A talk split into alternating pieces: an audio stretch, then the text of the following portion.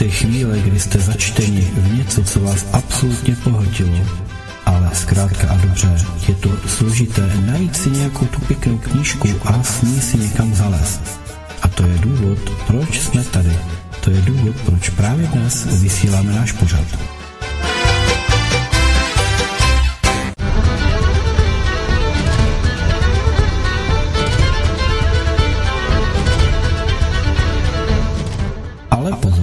Všechno, co si dneska koupíte, je tak zvaně dobře ke čtení, nebo není to vždy úplně košer to, co se v těch knihách píše, protože i knihy jsou nástrojem manipulace a tak.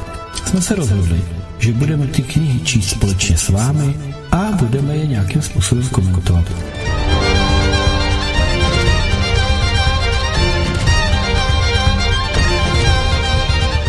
Bereme do ruky knihy, které možná už ani neseženete, abyste si je přečetli.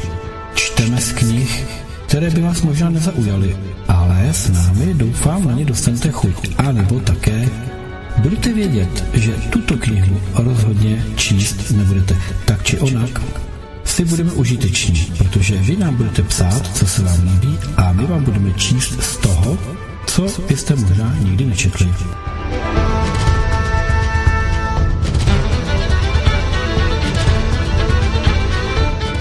Se pohodlně posaďte a naslouchejte, protože vaše chvíle s naší knihou je právě tady.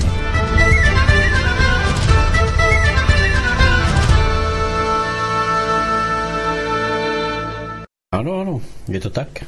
Je pondělí, je 15 hodin, aspoň tady v České republice je 15 hodin.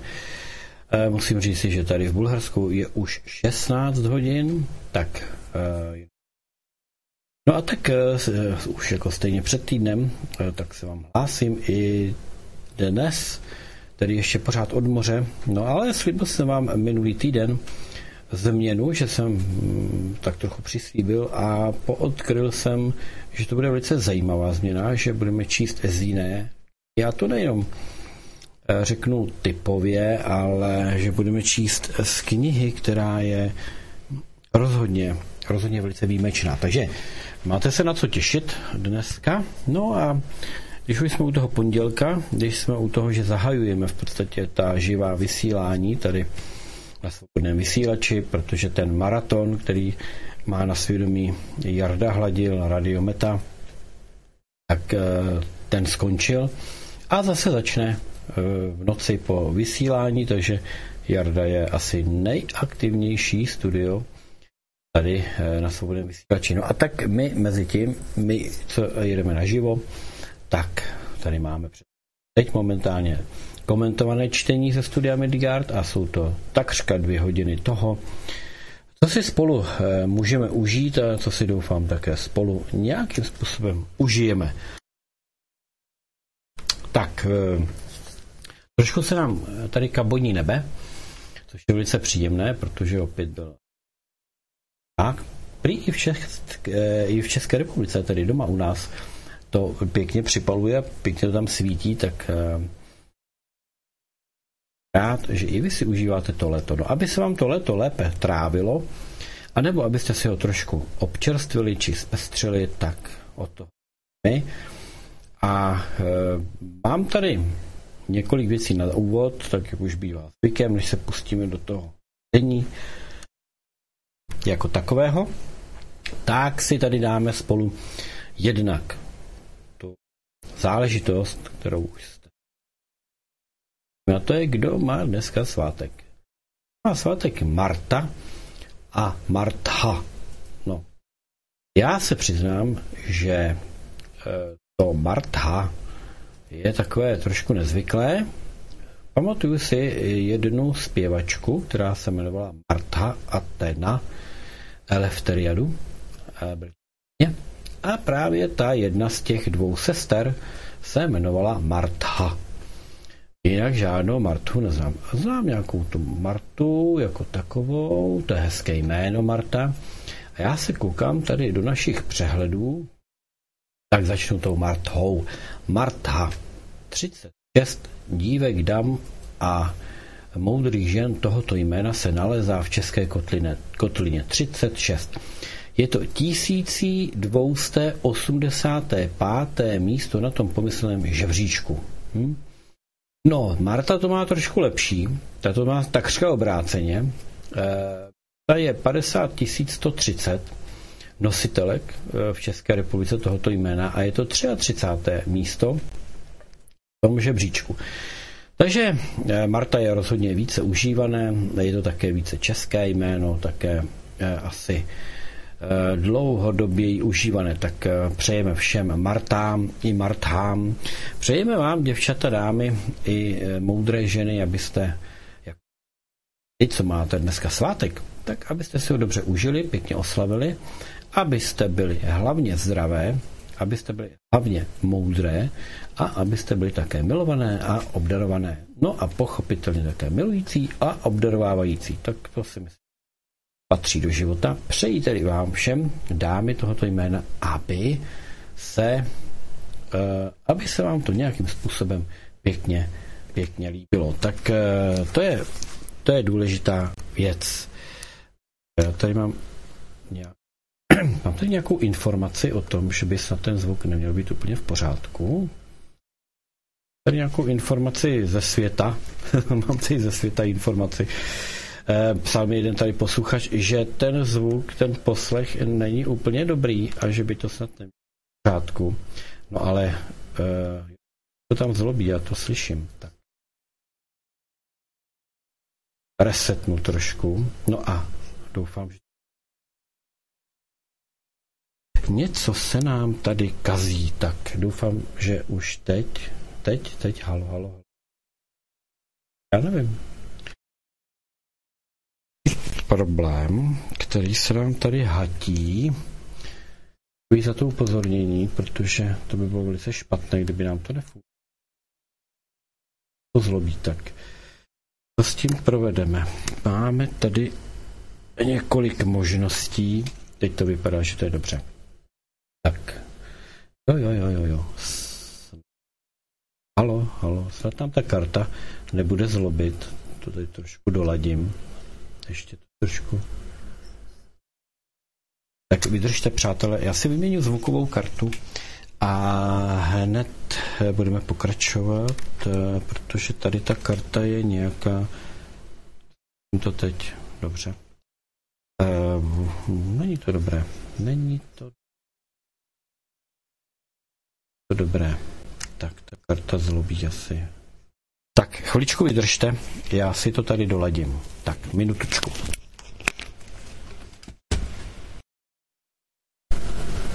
Tak, teď už je to asi dobré. Se mi podařilo vyměnit zvukovou kartu. Jo. Vypadá to, vypadá to, vypadá to dobře. E, tak, budeme moci pokračovat, protože to bylo velice nepříjemné. Děkuji za to upozornění. Děkuji, že posluchač zareagoval. No a že jsme to mohli takto vyměnit, aby jsme neměli zbytečně. Tak děkuji moc. Psal posluchač Peter. Tak. A, ještě tak. jo, dobré. Tak jo, tak eh, děkuji moc a pojďme tedy dál. Takže Martám jsme doufám popřáli, bylo to všechno v pořádku. Eh, doufám, že jsme Marty nějakým způsobem neodbili, že jsme, jim, že jsme Martám tedy umožnili to, aby Eh, si ten dnešní svátek pochopitelně užili, aby byli v pohodě a hlavně pokud vy, vážení posluchači, máte někde ve svém okolí Martu jako takovou, tak ji nezapomeňte pochopitelně popřát, protože kdybyste ji nepopřáli, no tak eh, to by vás, vás by to určitě strašně mrzelo. No a navíc, kdyby ta Marta ještě navíc byla vaše tchýně, to by vás mrzelo ještě víc, protože to byste měli ještě větší potíž potom psychickou. No, tak nebudeme spekulovat. Ehm, Marta tak, Marta tak. Víme už, eh, co a jak. Pojďme tedy se posunout dál. Můžete mi psát, tak, jak to udělal Petr, můžete mi psát i volat přímo na Skype. Eh, to znamená, že eh, můžete použít ten nick PetSyn 2, to je, jak vy určitě víte, tak to je už známá, známá věc, že Skype je Pet jako Petlahev, syn jako ten kluk od toho táty. No a čísící dvojkou to všechno završíte, takže Pet Syn 2, všechno dohromady. Když zavoláte, jste přímo ve vysílání. A když napíšete, tak já si toho všimnu, protože mi to tady vyjede. Tak, to je první věc. Druhá věc, pokud chcete reagovat ještě rychleji, tak máme k dispozici telefon.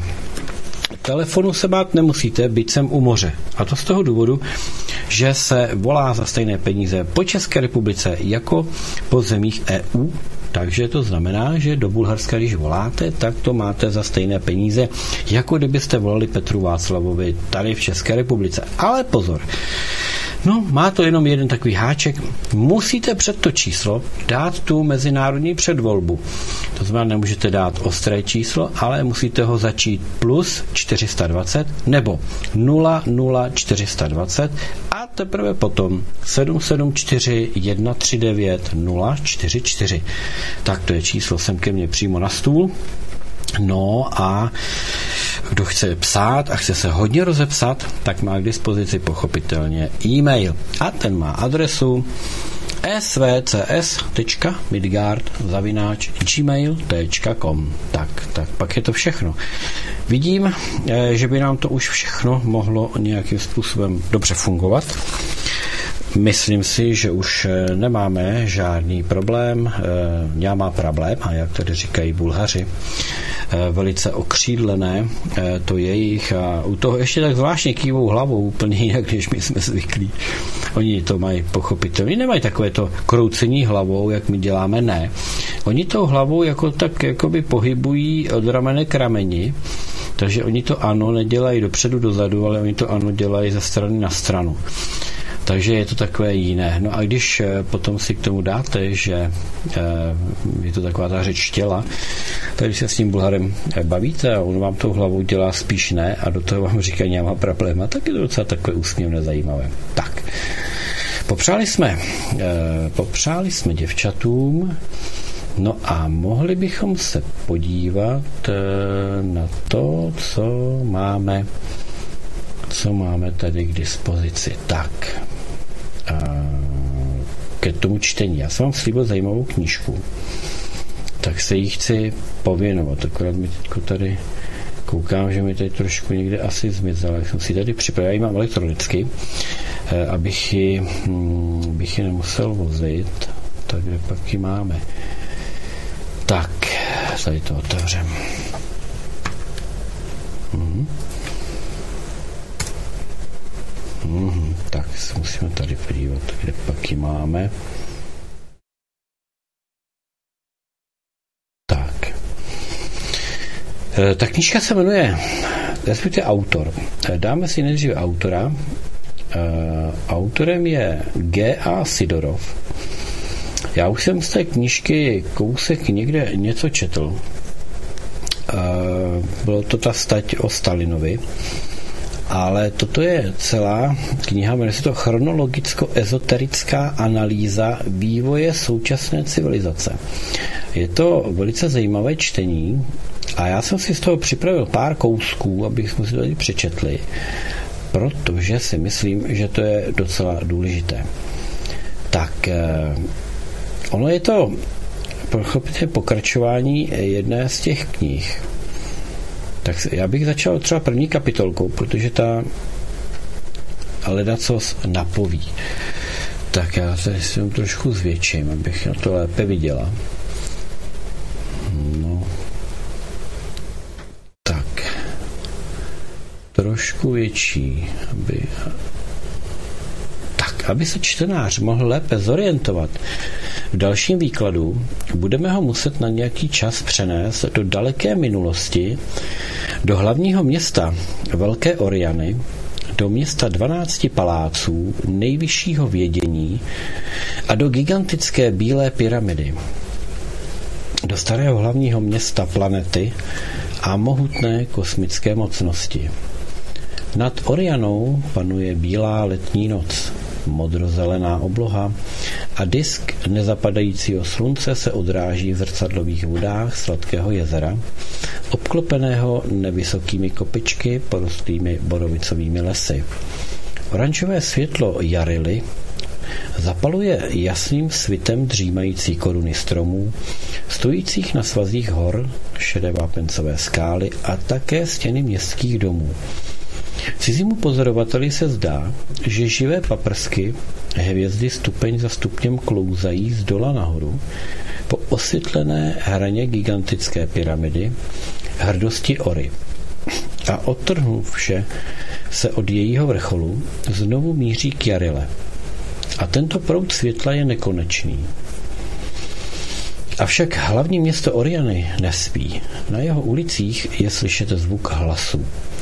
Něčí veselý smích a tiché zvuky hudby. Ve městě probíhá příprava k jednomu z hlavních svátků léta, kdy mladí občané impéria přijímají první nejvyšší zasvěcení.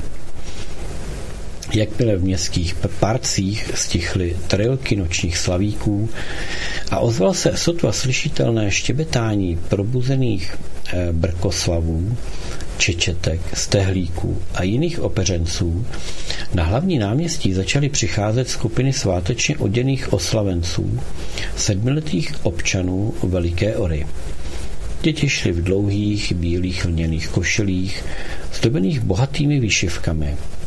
Na jejich hlavách pobleskovaly rudými karneolovými korálky, tenké čelenky pletené ze stříbrných nití a místo pásů jiskříce v paprstích nezapadajícího slunce vlály v ranním větříku růžové stuhy. Na Prahu svých domů se děti rozloučily se svými rodiči a nyní, ponechány sami sobě, ve slavnostní náladě, bez křiku, zmatků a hluku, zaplňovali náměstí. Když poslední dětičky, pleskajíce svými bosými nožičkami, eh, nožkami po vyleštěných kamenných dláždicích, eh, dlaždicích ulic, došly na Bílé náměstí, se z nenadání rozlehl nepříliš silný, ale, dale, ale daleko slyšitelný stříbrný hlas zvonu, ohlašující začátek slavnosti. Zároveň k dětem přišli ti, kdo čekali. Osm učitelů rádců, osm hluboce zasvěcených do tajemství vesmíru.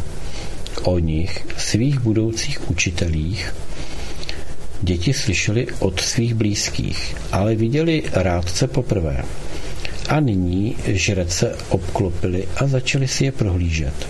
Všech osm učitelů bylo oblečeno pouze v bílém, jako děti.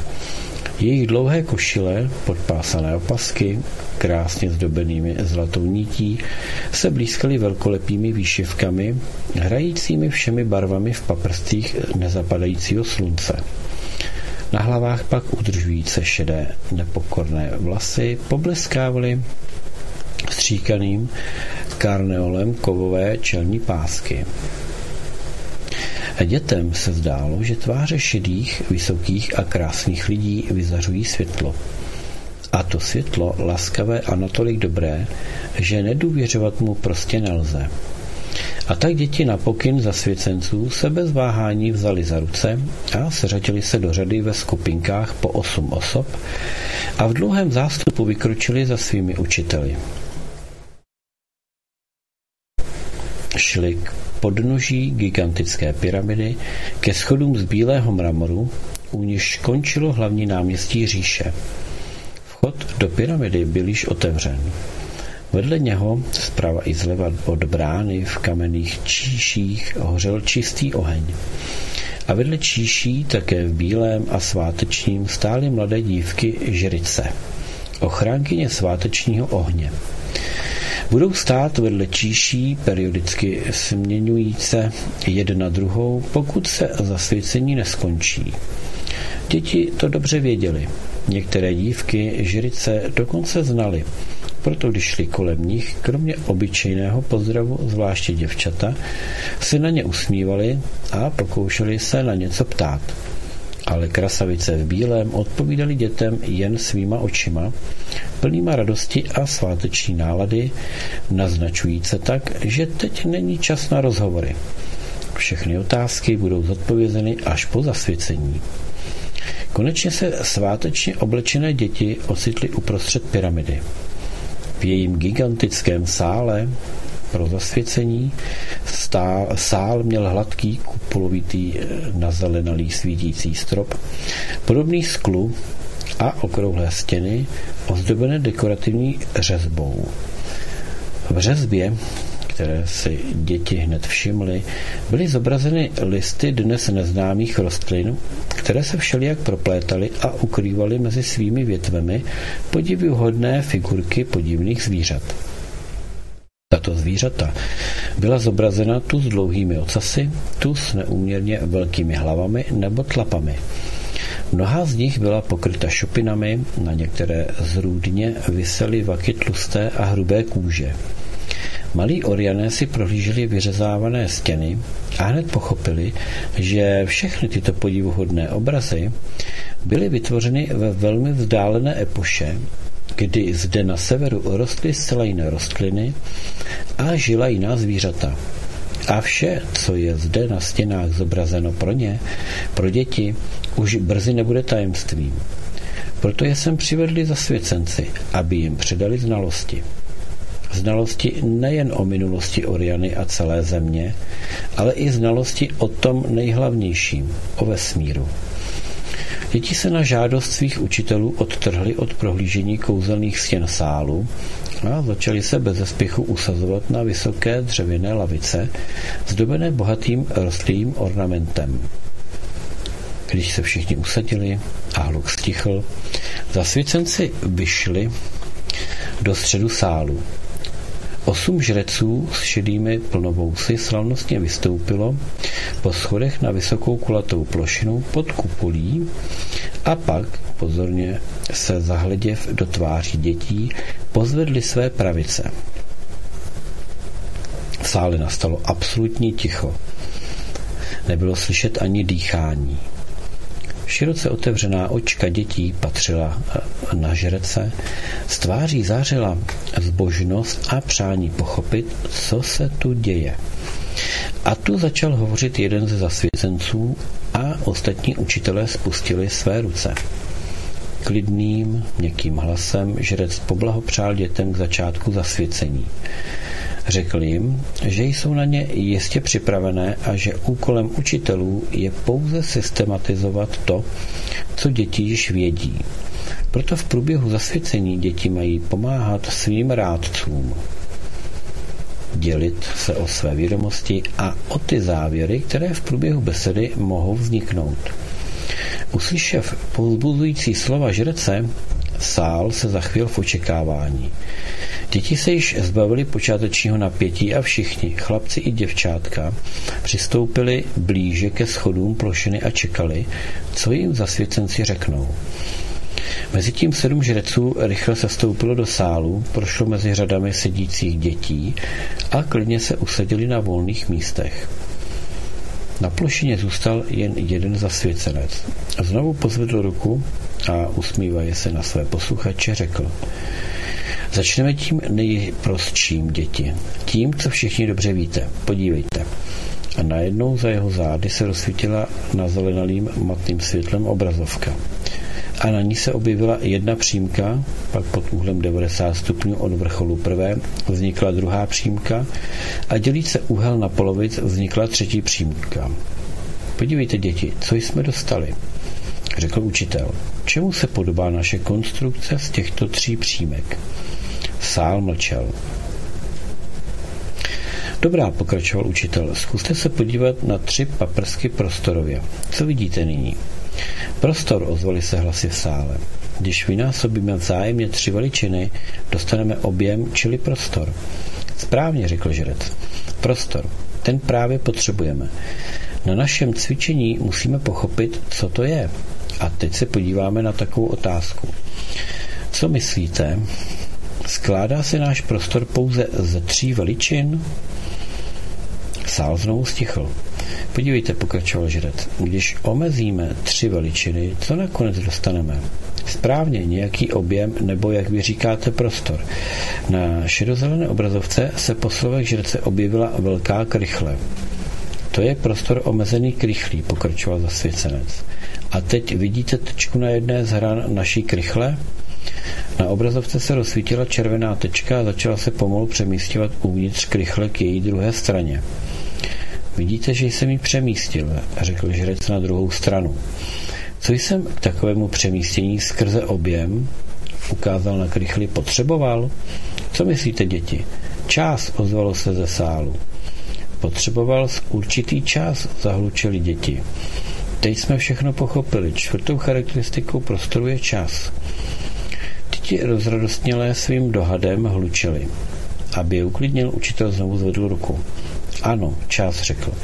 Právě čas. Měli jste pravdu, děti. No a když teček bude mnoho, na obrazovce se objevilo přes deset různých bodů a každá bude mít svou rychlost. Co potom? Zeptal se zasvěcenec. Pak každý bod bude mít svůj čas, ozvalo se ze sálu. Správně, řekl žrec.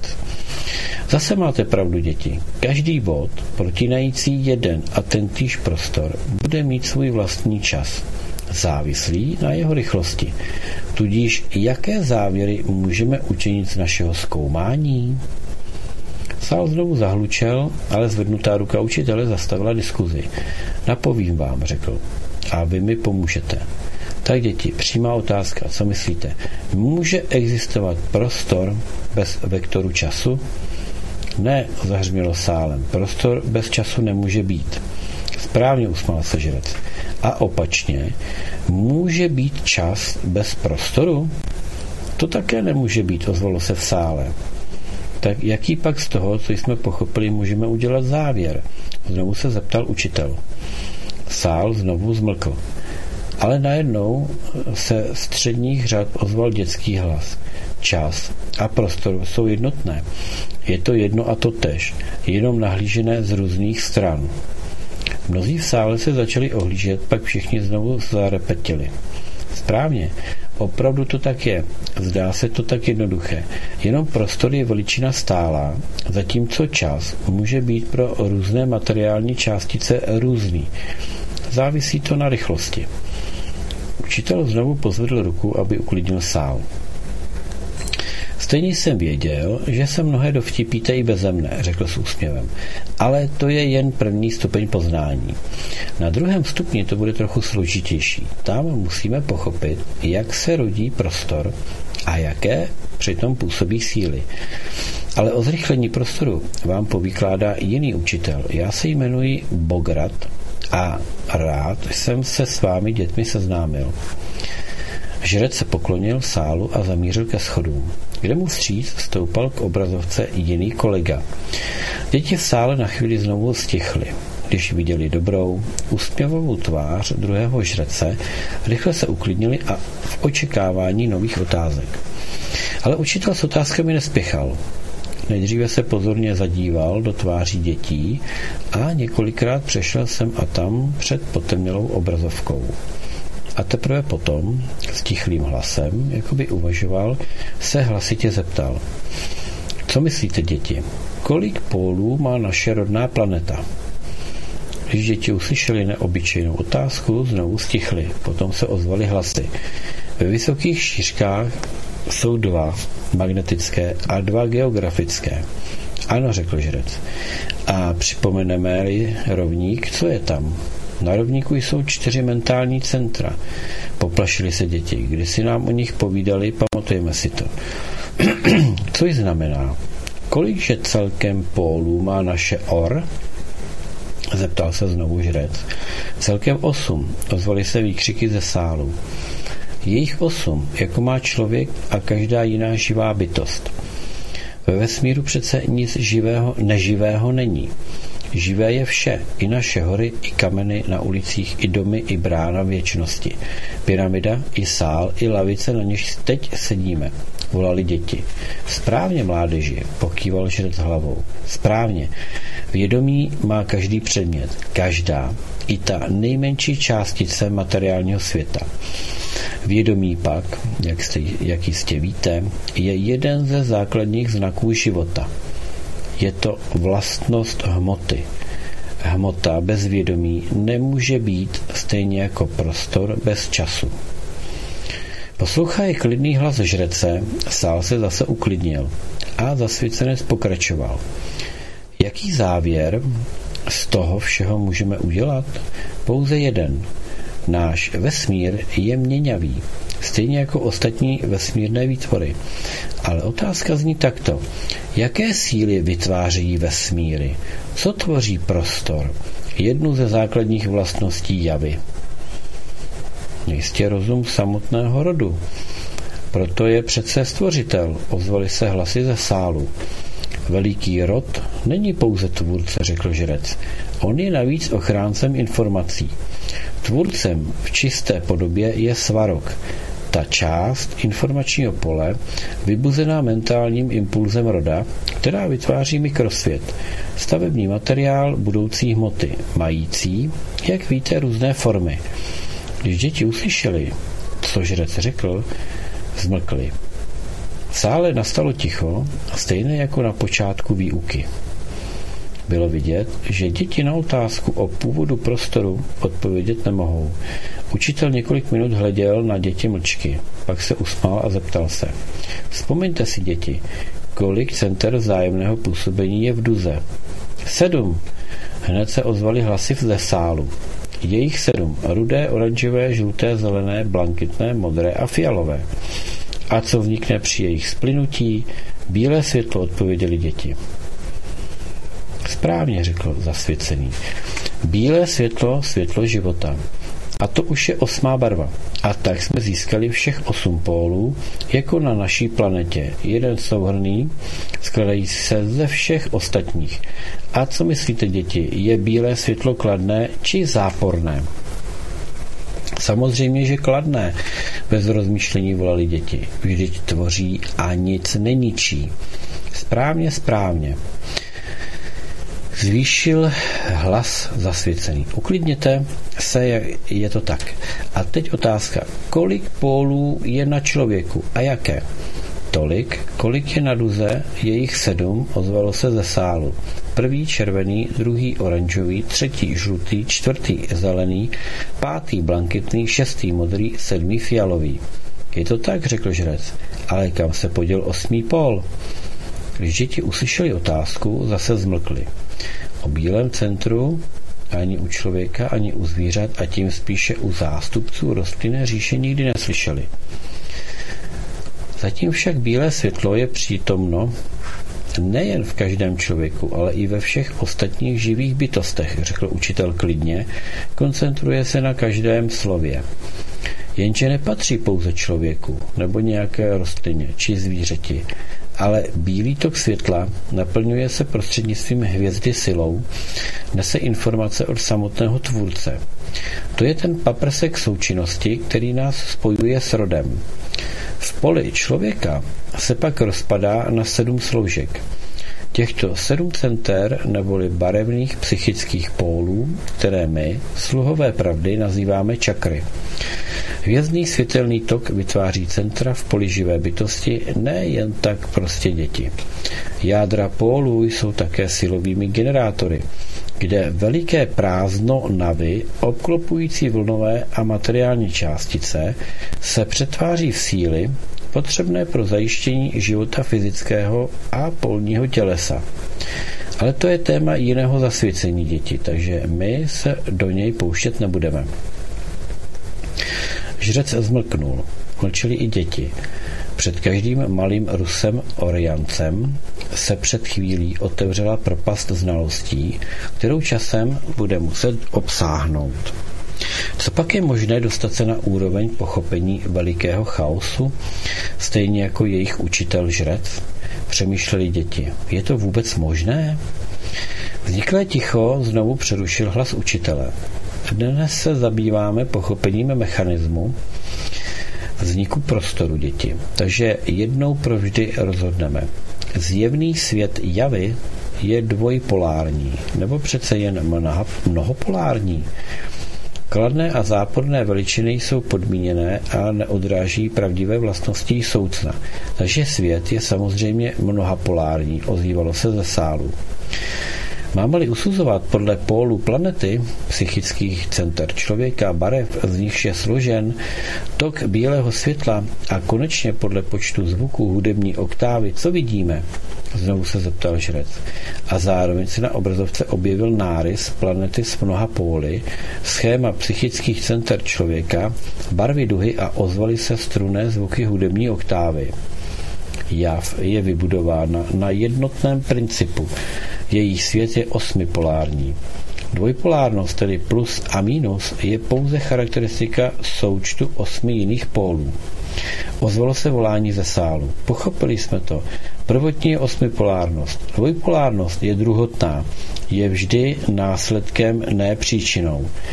Děti v sále hlučeli, až řec zvedl ruku, aby je uklidnil. Vidíte, děti, vy sami bez mé pomoci děláte objevy. No což, jste chlapíci. Samozřejmě svět javy je mnohem složitější. A osm pólů je jen to, co leží na povrchu. To jsme schopni postřehnout a pochopit. Ale i tak jste chlapíci. Náš výzkum byl rovnocený. Jmenuji se Rodosvět. Poklonil se dětem a namířil ke schodům schodiště.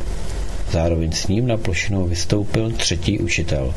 Tentokrát děti přivítali nového učitele bez jakékoliv, napětí. Proces zasvěcení vešel do svého rámce. Všechny děti chápali, že každý ze žreců jim má co říci, že to je už tradice. A oni, že mají pozorně naslouchat a snažit se pochopit myšlenkový pochod zasvěcenců. Tak u čeho jsme se zastavili, děti? Zeptal se zasvěcenec na plošině. U toho, že svět javy je mnohapolární. Dovedeme dobře rozlišit jeho osm pólů a že dvojpolárnost, kterou známe od narození, je pouze charakteristika vzájemného působení osmi vnitřních center. Ale mám k vám otázku, děti. Co myslíte, póly javy, které jsme objevili, mají své samostatné vědomí či ne? Děti sedící v sále očekávali jakékoliv otázky, jenom ne na téma vědomí polarity. V prvním okamžiku dokonce přišli do rozpaku. Jestliže, jak viděli, vědomím je obdařena každá hmota, je to její vlastnost, pak póly, které jsou také materiální, musí mít také své vědomí. Pak ale dostaneme, že v každém z nich, kromě jejich vlastního chápání světa, daného tvůrcem je ještě sedm dalších plus souhrné vědomí jejich součtu. Děti začaly váhat, ale učitel pochopil jejich rozpaky a s úsměvem dodal. Co pak, polikali jste se myšlenky, že vaše myšlení je dvojité? Ano, je dvojité. V lidech, jako v každé jiné bytosti, vzájemně působí dvě vědomí. Jedno odráží materiální, druhé to nejvyšší, co je částí psychického potenciálu tvůrce. A otázka života člověka tkví v tom, kam svou vůli zaměřuje činnost eh, souhrného vědomí svých osmi center. Na uspokojení materiálního nebo na spojení s nejvyšším. To znamená, že v člověku zároveň působí tři vědomí plus ještě jeho osobní. Upřímně se divili děti. O tom jsme ještě neslyšeli. Tak teď jste se to dozvěděli, řekl učitel. Třetí vědomí, to, které považujeme za své, se skládá z prvých dvou plus inkarnační zkušenost, spojení s tradicí a předky. Právě ono, to naše in neboli třetí vědomí, je rodu nejdražší. Cesta psychické evoluce od člověka k Bohu je právě jeho priorita proto, že musí rozhodnout výběr pohybu nahoru k tvůrci nebo dolů do světa zjevené javy, rozvíjející se podle svých zákonů. A slepení člověka je to, co nazýváme jeho duší, ozvala se otázka. No děti, domýšlíte se, Odtud je výraz svou duši, ale pod spasením obvykle myslí život. Ale o těchto lidech pohovoříme později. Nyní se s vámi loučím. Jmenuji se Vladislav. A žrec se poklonil sálu a zamířil ke schodům. čtvrtý zasvěcenec, jak se dětem zdálo, jeden z nejmladších žreců, nebyl tak šedivý a oči mladistvě blízkaly. Nejdříve rozsvítil obrazovku a zobrazil na ní obraz dětem neznámého hvězdného nebe. V druhém rohu obrazovky pohybem myší učitel zobrazil rodné slunce a planety, kroužící kolem něho. Potom na sebe přitáhl pozornost pozvednutím dlaně a řekl u čeho jsme skončili, děti?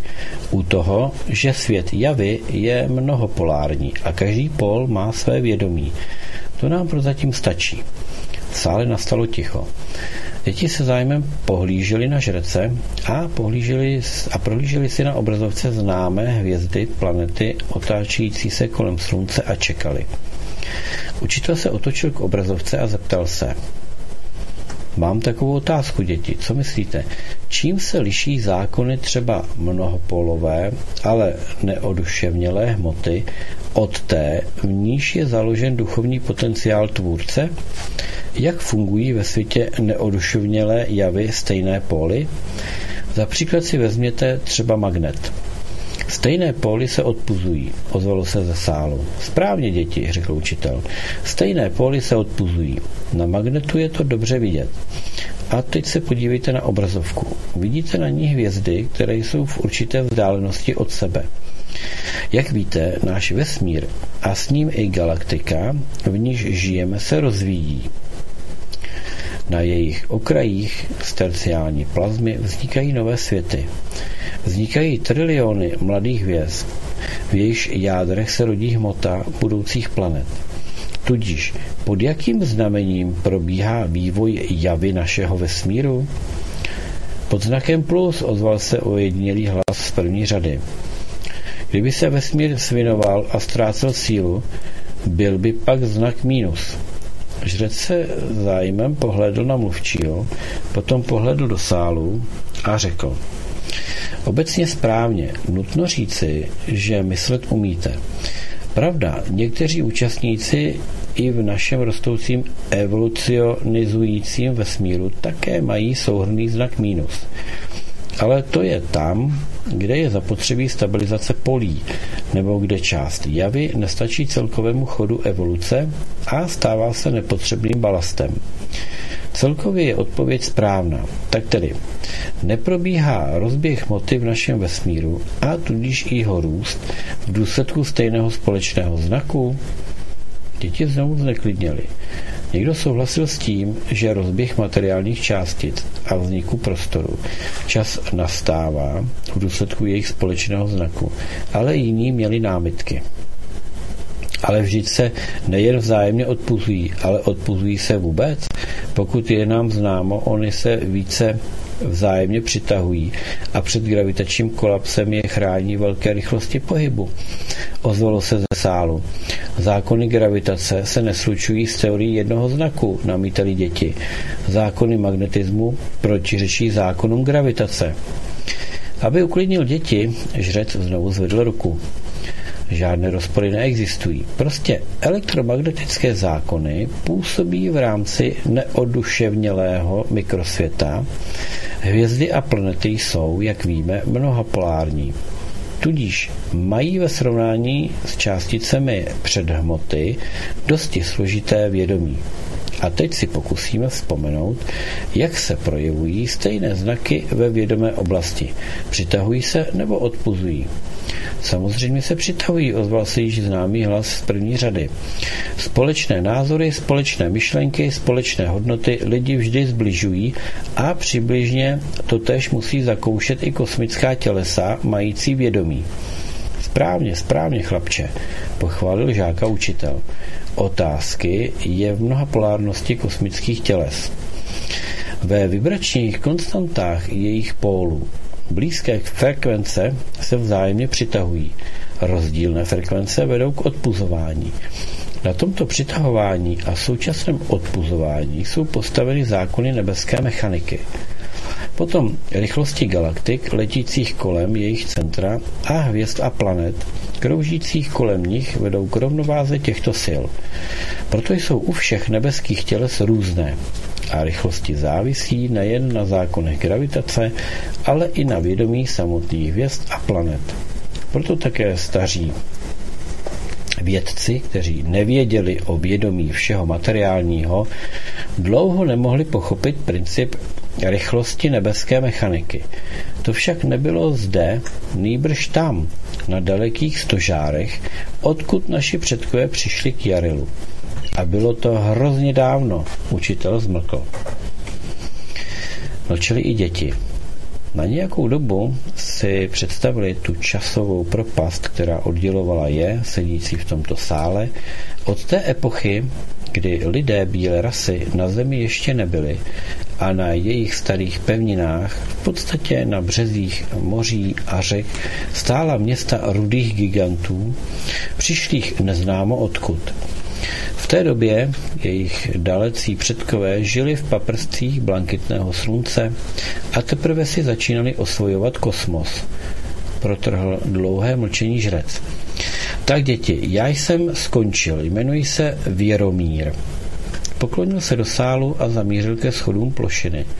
Zasvěcenec, který vystoupil k obrazovce, děti přivítali otázkou. Stejně jsme nepochopili, co je určující ve stavbě prostoru. Odpuzování či přece jen přitahování, před nímž prchají hvězdy a planety obrovskými rychlostmi. Vyslechnув otázku dětí, žrec se usmál a zeptal se zase on. A co myslíte vy, děti? Co vám napovídá vaše intuice? Myslíme, že odpuzování přitažlivost je relativní. Na ní se budují spojení a na odpuzování prostor a čas. Naprosto správně. Tak je to, usmál se učitel. Časoprostor buduje v podstatě odpuzování. To je jeho vnější strana. Vnitřní strana je tvořena přitahováním.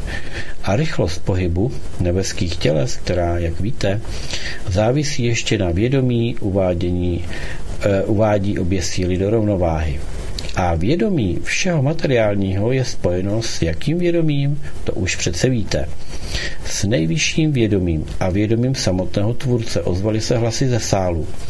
Zdá se, že vše dělá on, dělá i časoprostor, volali děti. Aby uklidnil sál, žrec vzal ze stolu zvonek a ukázal jej dětem. V přední řadě se kdo si zasmál. Hluk začal utichat a za minutu sál opanovala pracovní atmosféra. Nescela správně, řekl učitel. Ano, tvůrce, nebo po našem rod, se bez sporu účastní řízení procesu výstavby časoprostoru ale podílí se na tom jen jako korektor. Celkově hmota má schopnost samoorganizace. Přece víte, že všechno hmotné počínaje mikrosvětem a konče gigantickými hvězdami a planetami má ještě i svůj vlastní potenciál vědomí. Takže časoprostor je vytvářen současně vědomím tvůrce a vědomím samotné hmoty. Jak vidíme, to je další vzájemná vazba. Jaký z toho, co jsme pochopili, lze učinit závěr, skončil žrec. To, že časoprostor budují dvě síly, ozvalo se ze sálu. Vnější silou odpuzování a vnitřní silou přitahování, kde již rovnováha závisí na rychlosti pohybu a že na výstavbě časoprostoru se podílí vědomí roda a současně vědomí samotné hmoty. Sál zahlučel a zasvěcenec s úsměvem znovu zvedl zvonek. Tak to je děti. Obecnou představu o výstavbě javy už máte.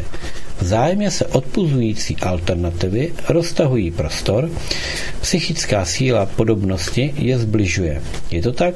Trochu pozvedl učitel hlas. Ano, správně volali děti. Všemu rozumíme. Vesmír je jednotný. Všude je rovnováha sil. Uslyšev křik ze sálu, žrete znovu zvedl ruku, tentokrát bez zvonečku.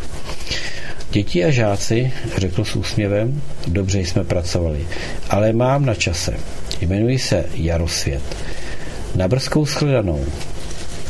Poklonil se do sálu a přenechal své místo u obrazovky kolegovi, který přicházel.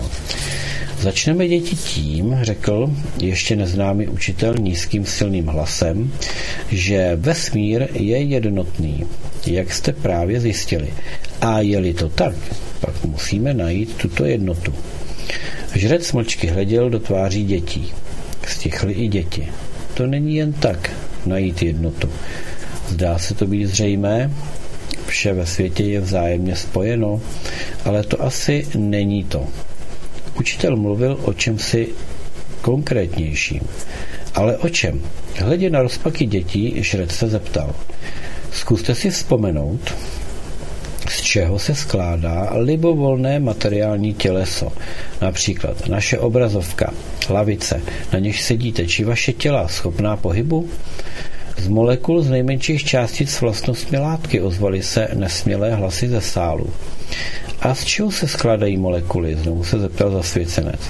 Nejmenší nositele vlastností látky se skládají z atomárních struktur, ozvalo se ze sálu. A teď si vzpomeňte na moji první otázku. Co spojuje všechny druhy hmoty ve smíru? Atomární struktury, volali děti ze sálu.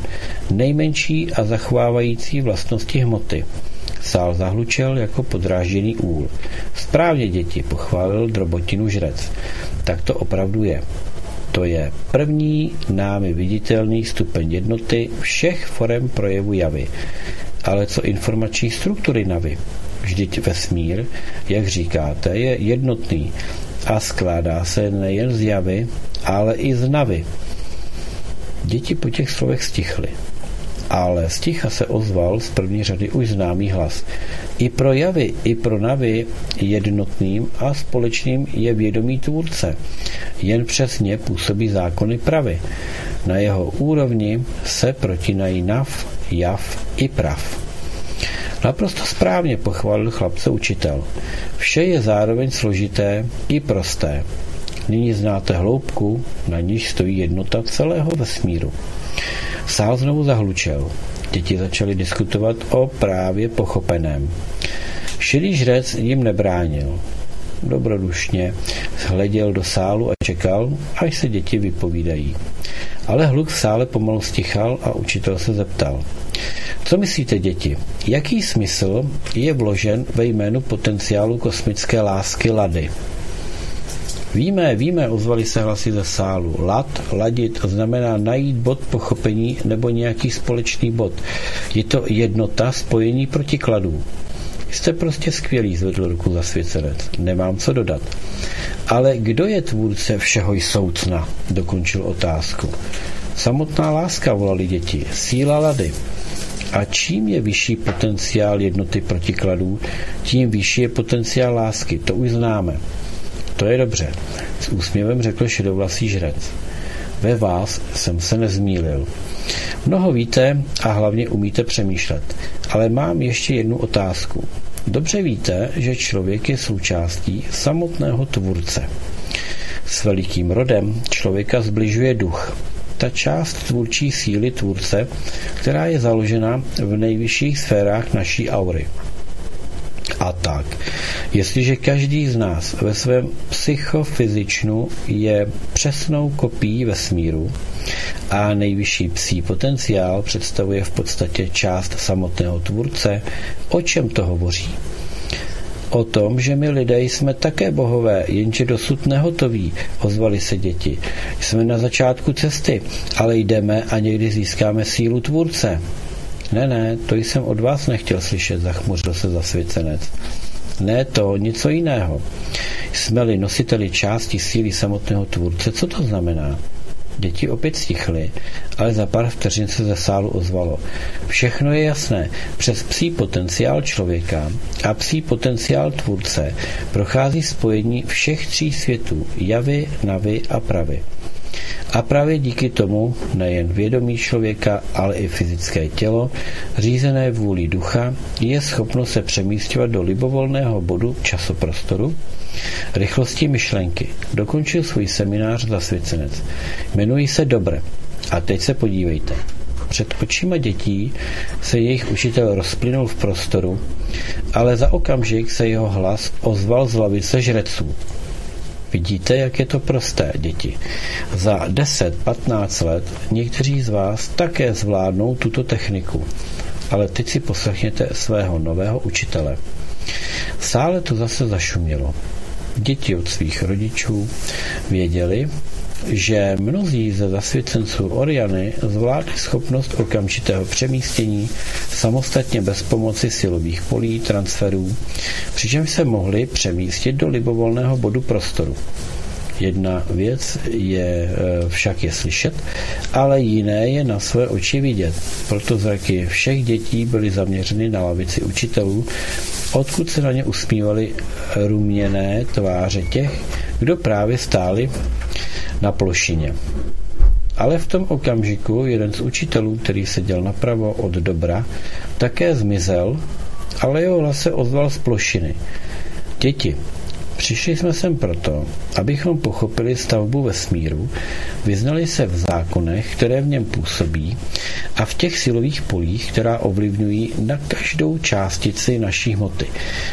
Doufám, že na základě právě viděného jste pochopili, že člověk není jen tělo, ale více. Tělo je jen ta hmatatelná část, která udržuje naše vědomí ve světě tělesného. Když malí oriánci uslyšeli hlas z plošiny, i hned se tam obrátili. To, že nový učitel okamžitě vznikl u obrazovky, je už nepřekvapilo. Na příkladu dobrá pochopili, s kým mají co dočinění a že jejich učitelé jsou právě ti super lidé, o něž jim vyprávěli starší. Tak děti, ještě jednou si vyžádal pozornost zasvěcený na plošině. Viděli jste to, o čem jste dříve jen slyšeli. V obecných rysech víte, jak působí síla, ale to je málo. A z čeho se skládá znalost? Z uslyšeného, pochopeného a použitého v praxi.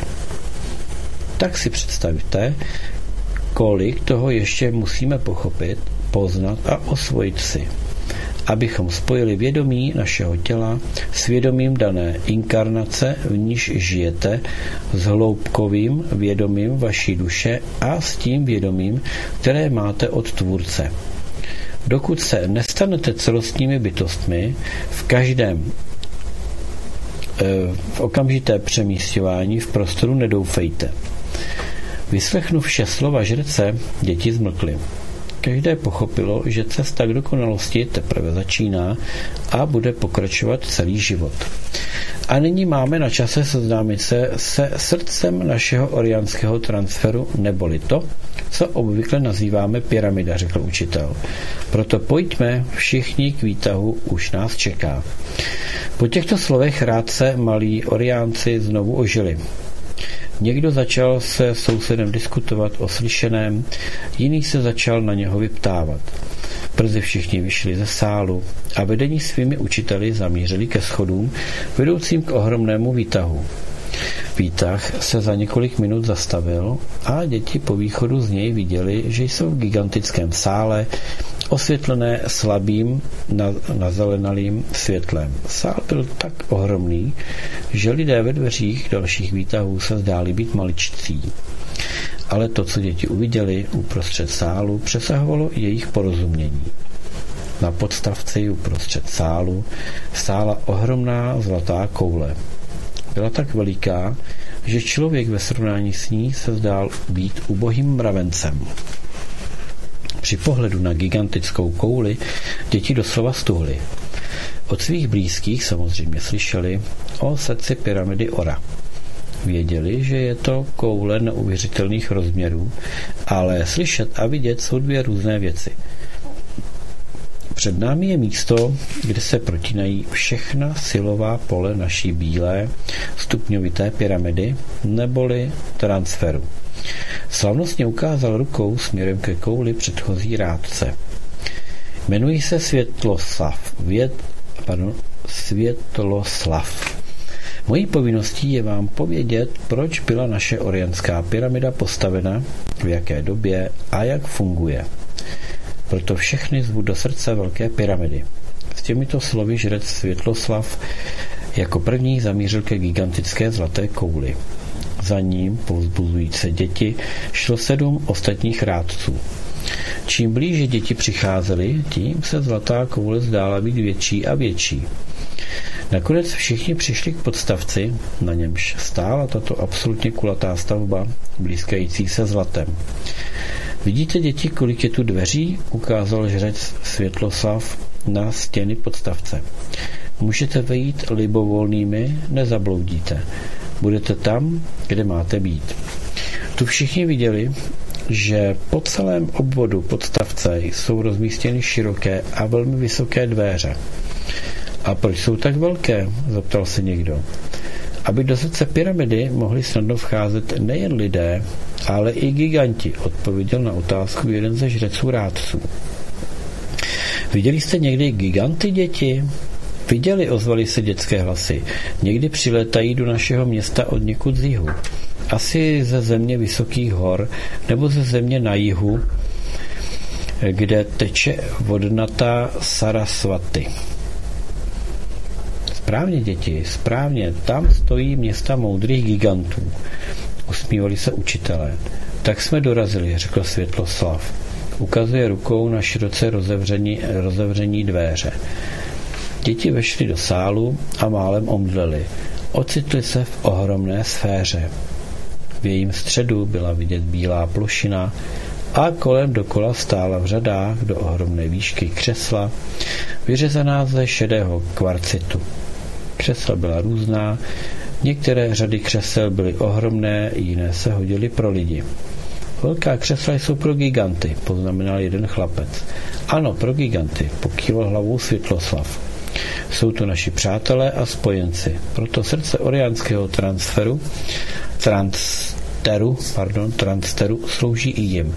A teď se usaďte do prvních řad blíže ke středu. Budeme pokračovat v našem zaměstnání. Když se děti usadili a řeči kolem sálu utichly, žrec Světloslav vystoupil na vysokou plošinu, vyloženou stříbrnými dlaždicemi a řekl Došli jsme k tomu, že prostor a čas jsou jedno a totéž, dvě vzájemně spojené veličiny, kde jedna bez druhé neexistuje. Ano? Ano, ozvali se hlasy. A teď pouvažujme, co je lineární. Prostor nebo čas?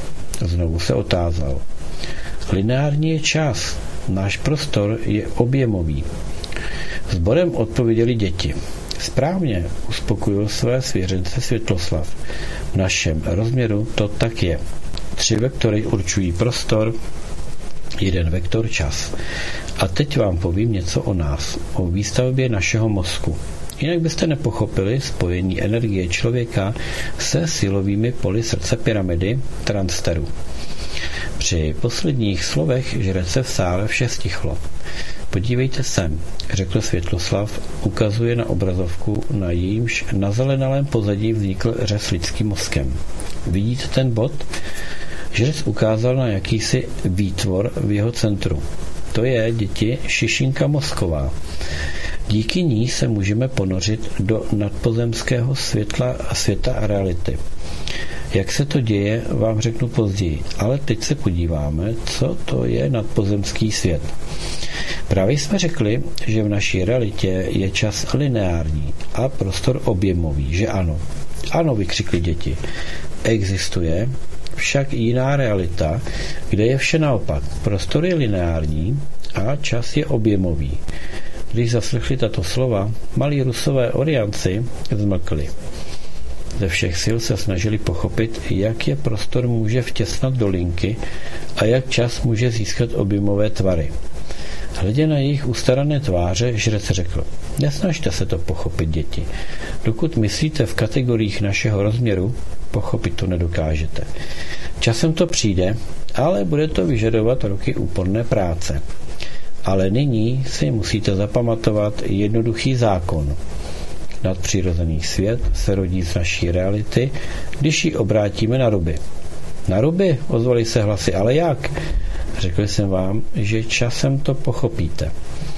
Žrec podvedl ruku a když nastalo ticho, pokračoval. Nyní se vrátíme k našemu nákresu. Jak jsem vám řekl, šišinka mozková umožňuje vědomí člověka přecházet z naší čtyřrozměrné reality do nadpřirozené. Jak se to děje, hned se dozvíte. A nyní si pamatujte, že šišinka mozková je orgán člověka nejnáročnější na energii. V době své aktivace šišinka mozková spotřebovává až 30% veškeré energie. čemu potřebuje tolik síly? K tomu, aby kolem sebe vytvořila neproniknutelné výřivé obrané energetické pole, aby jeho další práci neovlivňovalo nic vnějšího, žádná jiná silová působení. Šišinka mozková je uvnitř naplněna zvláštní strukturovanou vodou. Vlastnosti vody asi znáte. Voda je nejlepším akumulátorem a uchovatelem informací, volali děti. Takže to víte, pousmál se žrec. Vnitřní stěny šišinky jsou vybudovány podobně jako naše oči. Stejná struktura sítí a vír, vírových řad je, či je to zajímavé. Učitel pohledu na své svěřence, kteří seděli mlčky. Nervové kmeny ze šišinky mozkové vycházejí přímo sem. Učitel ukázal dětem na místo kousek nad obočím. Jak se to místo nazývá? Třetí oko, ozval se nějaký chlapec. Ano, třetí oko, kývl hlavou rádce. Tady máte jeho stavbu. Teď chápete, co vidíme? Jestliže šišinka mozková je orgánem ponoření vědomí člověka do světa lineárního prostoru a třírozměrného času, pak třetím okem vidíme nadpřirozený svět, jasně odpověděl chlapec z první řady. Vše je správné, naklonil Světloslav hlavu. Ale když uvážíme, že šišinka mozková ještě zodpovídá i za vaše sny, jaký pak svět v nich vidíme? Nadpřirozený zvolali děti sborem. Nadpřirozený souhlasil s nimi učitel. A nyní uvažme, můžeme-li přes šišinku mozkovou ponořovat své vědomí do nadpřirozeného světa, kde je prostor lineární a čas třírozměrný. Co z toho vyplývá? Děti se zamysleli. Já jsem přesvědčen, že lze využít linearity prostoru. Ozval se zase chlapec z první lavice a pokusit se jeho prostřednictvím pohybovat se v čase. To jsem právě chtěl slyšet, děti. Učitel pozvedl pravou ruku. Musím přiznat, otázka byla složitá, ale vy jste ji zvládli, opravdu jsem to nečekal. Vše je správně. Lineární prostor, jinými slovy, ten bod, jímž lze okamžitě proniknout kamkoliv, dokonce i do jiných vesmírů. Ale jak lze převést hmotu naší reality v to, co vy nazýváte nadpřirozeným světem? Ozval se hlas ze sálu. Pro řešení tohoto úkolu potřebujeme srdce pyramid transterů, usmál se žrec. Jistě víte, že pyramidy mají vlastnost svými hranami akumulovat ohromnou energii a souhrná pole jejich hran, ať mají hran kolik chtějí, 4, 8, 16 a tak dále, kolmicích spuštěných z jejich stran ke středu se koncentruje v jednom bodu. Ten se nazývá srdcem pyramidy. Ale silová pole nikdy nestojí na místě, jsou ve stálem pohybu. Na jakou stranu mohou jít k srdci pyramidy? Co myslíte? V tom momentě na obrazovce vznikl nárys pyramidy a kolmice vycházející od jejich hran k centru. To srdce transferu, vysvětlil učitel, ukazuje na průsečík vektoru kolmic. Kam může síla odtud zamířit? Samozřejmě k vrcholu, ozvali se hlasy. K vrcholu. Pyramida má ostrý, z něho náboje stékají. Správně souhlasil žrec Světloslav se sálem. A na obrazovce se objevil vektor, jdoucí od srdce pyramidy k jejímu ostrému vrcholu. Jak vidíte, nic složitého, vše je prosté a dostupné. Nyní si prohlédneme stěny našeho sálu. Co vidíme? Jsou sférické, volali děti. Co z toho vyplývá? Eh, podívá se učitel na drobotinu prostý, ozývali se děti. Všechny náboje akumulované hranami pyramidy jsou rozloženy po povrchu jejího sférického srdce rovnoměrně, protože průsečíkem všech vektorů síly je sféra. Aby uklidnil děti, zasvěcenec zvedl obě ruce. Jste chlapíci, souhlasím s vámi, ale poslouchejte dále. Začal nové vysvětlení. Vidíte ta křesla? Velká pro giganty, menší pro nás? Tak vězte, že všechny jsou spojeny s povrchem zlaté sféry a tudíž všechny náboje ze zlatých desek srdce pyramidy aktivuje i ten kvarcit, na němž sedíte. Když děti uslyšeli slova svého učitele, pohnuli se a začali se dotýkat rukama opěradel svých kamenných křesel, hladit jejich vyleštěné opěrky a šeptat. Nebojte se, usmál se žrec. Tuto chvíli jsou všechna křesla odpojena a nic vám nehrozí. A co nám může hrozit, zajímala se dívka v první řadě.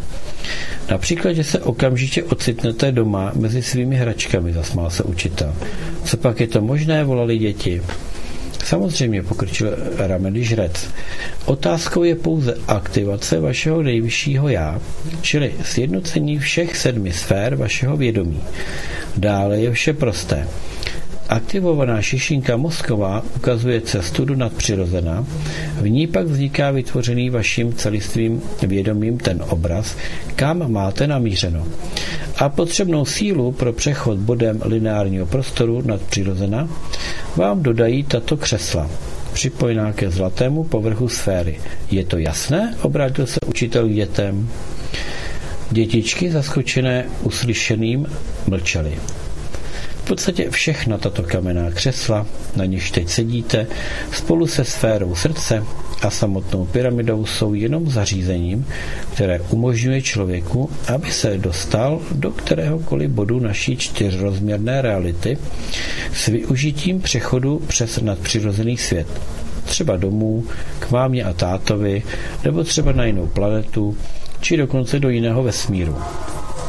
Úmysl je pak tou silou, která spojuje v jednotný celek všechny úrovně našeho vědomí. Teď jste pochopili? Zdá se, že začínáme chápat, ozvalo se ze sálu. To znamená, že prostřednictvím pyramidy transteru se může pohybovat v času prostoru kdokoliv? Ozvala se další otázka. V podstatě ano. Zvláštní příprava k tomu není nutná. Pro přechod na velké vzdálenosti i my vaši učitelé, používáme transfer pyramidy. To, co jsme vám ukázali ve spodním sále, se hodí pro krátké vzdálenosti, řekněme v rozsahu naší planety. A nyní, nashledanou, děkuji za pozornost. S těmito slovy zasvěcené Světloslav se uklonil sálu a vydal se ke schodům. Proti němu stoupal poslední rádce, sledovaný unavenými pohledy dětí. Byl to zcela šedý děda, střední, pevné postavy. Rovnoměrným krokem přistoupil k pohaslé obrazovce, usmál se a řekl tak vaše zasvěcení je ukončeno, děti. Nyní víte, jak je zbudován prostor, jaké v něm působí základní síly a jak se překonávají. Od této chvíle bude učit se všemu, co jste se od nás naučili. Čeká vás cesta hloubkového, celostního vědění, vědomí a praxe. K začátku této cesty my, vaši učitele a rádci, vám upřímně blahopřejeme. Jmenuji se Lubomír, poklonil se žrec. Žrec Lubomír, pozvaný nejvyšší radou zasvěcenců, přistoupil ke schodům chrámu Pravy, oblečený v bílém s vlajícími šedivými vlasy, krocenými stříbrnou čelenkou a pečlivě zastřiženou bratkou, se zdálo jako uplácaný ze sněhu. Žrec šel svým rovnoměrným jistým krokem, nevšímaje si ničeho, kromě kamenných tabulí schodiště, po němž vystupoval. Myslí Lubomíra byly daleko vpředu. V sále, kde seděli ti, co ho pozvali. V zemské realitě začaly změny, a to změny závažné. V hlobi svého vědomí je dávno pocituje. A toto nenadále pozvání s tím jistě souvisí. Konečně zasvěcenec přes, eh, přestoupil práh sálu rady když vešel do vysoké kupulovité místnosti s vysokými vyřezávanými stěnami, položil pravou ruku na srdce a poklonil se těm, co ho pozvali. Bystrý zrak žrece zaznamenal, že v sále rady na nevysokých soustružených obsidiánových sloupech místo obvyklých svítilen hořely tluské voskové svíce. Ne, nezmýlil se, myhlo se mu hlavou. Jestliže v chrámu pravy splanul živý oheň, to znamená, že na zemi může brzy nastat něco závažného. A jeho pozvali sem do sálu nejvyšší rady, ne na obyčejnou besedu. Lubomír jako bílý přízrak prošel kolonádou hořících svící a přiblížil se k oválnému pozlacenému stolu, za nímž se postavilo všech osm vyvolených. Tvé místo tebe očekává, Lubomíre, řekl jeden ze schromážděných. Sedni si, budeme rozhodovat, co dále dělat. Jak jsem pochopil, situace je vážná a pokud jste pozvali mne, pak se to bude týkat mladého pokolení. Obhledl přítomné svýma vyhořelýma očima příchozí. Ano, situace je velmi vážná, Lubomíre. Pohledl na žrece nejstarší z vyvolených. Rada 12, stejně jako před 30 tisíci lety, znovu přijala osudové rozhodnutí. Země kopců je pobouřena. Nehledě na všechny jejich ochrany vidíme, co tam probíhá. Ve volném čase nahlédni do zelených světů, sám se přesvědč. Já vám i tak věřím, bratři, přerušil koordinátora Lubomír. Ale bojovat po druhé, po tom, co jsme všichni žijící na zemi už zakusili, to je šílenství. Ano, šílenství zakývali hlavami vyvolení. My to chápeme, ale ne oni. Strádání, které přinášejí svým národům, nevolníci, kteří se zmocnili vlády, jsou zpravidla nejhroznější. Otroci ducha přinášejí svým národům vždy touží pomoci nad státy, kontinenty, dokonce nad spálenou planetou bez života, řekl jeden ze žreců rady. Poprvé za, ty, za té dávné války jsme vítězili, oni se teď chtějí revanžovat. Carové Atlantidy jsou tvrdohlaví. Ne tak tvrdohlaví jako řízení svými pány. Uzavřel rozvahu nejstarší z vyvolených. Ti, jimž slouží, jsou bezesporu silní. Jejich civilizace má miliony let. Ale to je zcela jiná civilizace. Civilizace podzemního světa. A ani ona nám, ani my jí nepřekážíme. Řekl své mínění jeden z mladých zasvěcenců. Pro ještěrovité jsme jako kost v hrdle. Vytváříme nepohodlí jen svou přítomností. Odtud jejich tisícileté nepřátelství, vzdychl Lubomír. A z diktátory Atlantidy se zblížili jen z toho důvodu, řekl jeden z dříve mlčí, mlčících, kdyby se s nimi zblížili, Oni ty diktátory stvořili, obrátili v Atlantidě vše vzhůru nohama a do vlády nad společností uvedli šudry a nedotknutelné. Přičemž všude, na všech úrovních řízení, národ proměnili v polo, v poloidioty, v lidi bez minulosti, přítomnosti a budoucnosti. Přitom rukama svých lidských příznivců. Rozkládá je na stole zeměpisnou mapu, řekl jeden ze žreců. Podívej sem, sem, Lubomíre. Ukázal na mapu severní polokoule starší kolega. Ať to bereš, jak chceš, válka mezi námi a Atlantidou je nevyhnutelná. Bude to válka dvou říší, válka sil zla se silami dobra, válka světová a bude neméně krutá než ta, co se přehnala po kontinentech země před desítkami tisíc let. Jako v těch dalekých časech lidé proti sobě použijí všechny druhy zbraní. Začnou mizet celé ostrovy, celé kontinenty, na dno oceánu klesne zřejmě i celá Atlantida. Žrec se tázavě zadíval na Lubomíra. Pokud to nastane, pak v opačné fázi na druhé straně země se začne potápět ohromný kontinent Mu. A pak bude na řadě i naše Oriana. Podle údajů jasnovidců se svět změní, Lubomíre. A změní se k nepoznání. Ano, válka ještě nezačala ani v Atlantidě, ani v Orianě. Málo kdo o ní ví, ale duch ničení a smrti už krouží nad planetou. I my, i žreci obracenci v Atlantidě ho vidíme. V budoucí válce nebude vítězů. To, co nedokáží lidé, dokončí síly živlů. Teď rozumíš, Lubomíre, proč jsme se schromážili v tomto sále? To jsem pochopil hned, když jsem viděl hořící svíce, sklonil hlavu starý žrec. Shromážili jsme se zde, abychom posoudili možnosti záchrany našeho národa.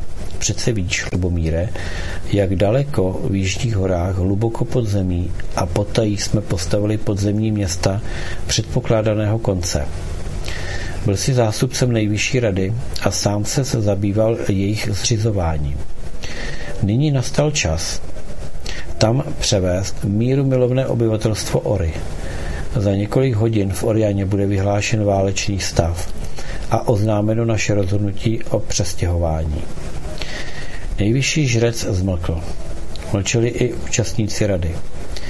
Dívají se do jejich tváří, Lubomír pochopil, že rozhovor se bude nyní týkat jeho mise.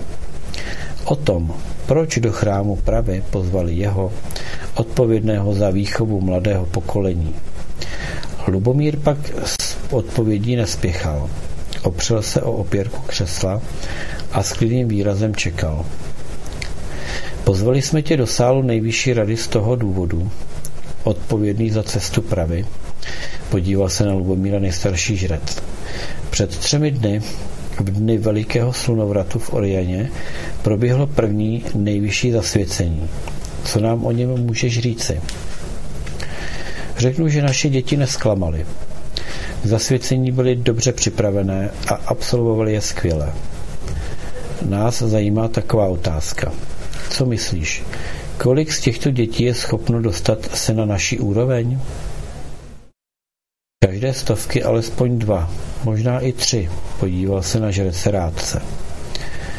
Budete-li chtít, předložím radě seznam všech, o nich jsem přesvědčen. Není třeba, pokýval hlavou koordinátor. Seznam nepotřebujeme my, ale ty. Brzy se Lubomíre rozloučíme i se všemi, koho jsi vybral pro svou záslužnou a zodpovědnou práci. Děti a ženy musí opustit Orianu jako první a ty se svou družinou budeš řídit tento proces. Uslyšel slova žrece koordinátora, Lubomír povstal ze svého křesla. Intuitivně pochopil, že nastal moment, kvůli kterému jej sem pozvali. Nejstarší žrec pak navrhl. Tak, Atlantidané i my jsme na kraji záhuby. A ty to víš stejně jako my. Sotva budou ve výhodě po tom, co proběhne, i ještě rovití. Je tam příliš zla. A za ně budou odpovídat. Ale teď nejde o podzemní stvůry, ale o naši budoucnost. O to, co se stane na Zemi s bílou hvězdnou rasou. O naši árijskou tradici. Tradici Ory na Zemi je třeba zachovat za každou cenu. Zemřeli naše tradice, nepřežije ani zachráněná část lidstva. Uběhne 20-30 tisíc let a zdivočilí pozemští humanoidé se změní ve zvířata, nevyhynou-li úplně. Několik vteřin se koordinátor rady odmlčel. Teď chápeš, Lubomíre, jakou povinnost a jakou zodpovědnosti ukládá rada Oriany? Tam, v dalekých jižních horách, v podzemních městech, kam se s dětmi brzy vydáš. V tajných skladech našich knih a artefaktů ty se svými lidmi, ať budoucí válka skončí jakkoliv, to už nemá význam. Proto musíš z našich dětí vychovat tři nejvyšší stavy. Stav žreců, vysoce duchovních vojínů vedoucích a sebejistých pracovníků. To je důležité, Lubomíre. S tebou a tvými lidmi tradice Oriany se za několik dnů přestěhuje na pevninu tam, kde uprostřed přírody žijí potomci našich vyhnanců a potomci těch, kdo opustili hořící města říše v letech první války. A teď to hlavní, snížil hlas vedoucí rady. Chceme ti říci něco o budoucích žrecích. Ti, tvoji odchovanci z prvního stavu, se musí stát nejen žreci, lidmi, kteří chápou zákony vesmíru a mágy, ale navíc ochránci nejvyšších znalostí. To je zvláštní status Lubomíre. Ze všech nás, zde sedících, pravým ochráncem si ty. Ty to máš dáno od přírody, proto ti vykládat, co a jak. Nebudeme, oč se jedná, víš lépe než my. Tvou činností a úsilím tvých žáků na zemi musí vzniknout nová říše bílé rasy. Říše, která bude pokračovat v tradicích zahynulé Oriany. ale vždyť já s tím se teď zabýváte vy, jsou znepokojení i rádcové caru Atlantidy. Hologramotní vládcové Atlantidianů mohou věřit ve vítězství, ale ne jejich žreci. Podíval se na ně Lubomír a protilidská tradice Atlantů na zemi bude jistě pokračovat. Bude, souhlasil koordinátor. Nejen se zachová, ale časem i zesílí. Ta otrokářská tradice života na principu vlády degenerátů nad vysoce duchovními si získá masu pod lidí. A těch, jak je známo, je na jihu, západě i východě velké množství. Jak víme, tito podlidé se objevili po první válce. Vznikli hříšným smíšením lidí s poloopicemi. Smutné je to, že celému tomu stádu je atlantianský způsob života bližší než náš orianský, přerušil koordinátora Lubomír. A v důsledku toho se proti naší oriano-ruské říši postaví všechny pozemské hybridní rasy. Do čela se jim postaví naši přátelé z Atlantidy. A zničující válka bude pokračovat. Bude, souhlasil koordinátor rady. Máš pravdu. Tato válka, tu utichajíc, tu se rozhořívajíc, bude trvat tisíciletí. A když se nepodaří vytvořit na pevnině ruskou civilizaci, uzavřenou vnějším vlivům, civilizaci tří stavů. Civilizaci, která nezná ani náboženství, ani mystickou extázi, celé založenou na znalosti stavby vesmíru, pak my rusové oriánci nakonec zahyneme. A zničení budeme ne zbraněmi náboženských a jiných fanatiků, kteří štvaní nedobytnými zbytky ze západu, začnou útočit na sebe, na naše hranice, nýbrž svými degeneráty ze dvou nižších stavů, nevolníky a psychopaty nedotknutelných. I ty, i ty druhé se vynasnaží přivést k moci nad nejvyšším stavem naší protivníci. K tomu určitě vynaleznou ideologii svobody, rovnosti a bratrství dodají revoluční formu a vynasnaží se jí vnutit naší společnosti jako božské vnuknutí. Lubomír poslouchal koordinátora a cítil, jak se na něj pozorně dívají oči schromážděných. Co po mně chtějí, myhlo se mu v hlavě, abych tam, na pevnině, nařídil likvidovat lidi k beznadějně materializovaným vědomím, pro které materiální statky a potěšení jsou cílem života, ty, kteří kvůli získání toho i onoho jsou schopni té nejhnusnější zrady. Není třeba nikoho likvidovat, Lubomíre, přečetl si myšlenky rádce vedoucí rady. Škodlivé podlidi bude nutno vysídlovat k jejich duchovním příbuzným. Hlavně na jich a západ. Ať svou krví zušlechťují povahu ze zvířečtěných.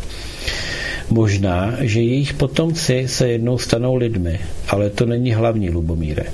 Tvým úkolem není jen vytvořit na pevnině podmínky pro uchování naší duchovní hvězdné tradice, ale udělat to tak, aby v případě její ztráty, což se plně může stát, se nebeská ideologie Oriany zachovávala ve vyvolených, bez ohledu na jakékoliv otřesy.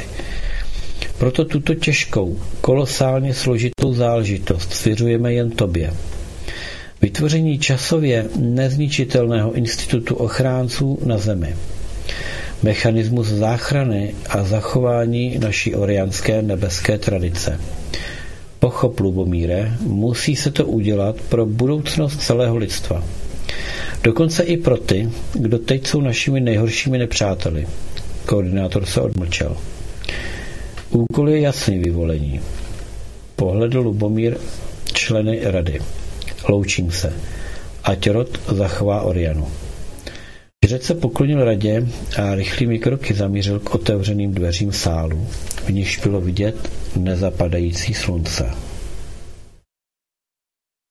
No, trošku delší kapitola, musím říci. Ehm, je to kapitola, která je úvodem do toho dalšího čtení, které potom de facto je víceméně eh, o tom, co už dnes my známe, čili to je z naší reality a, z našich jakýchsi už hmm, z našich situací, kterými žijeme, je to z našeho života, je to z naší současnosti potom.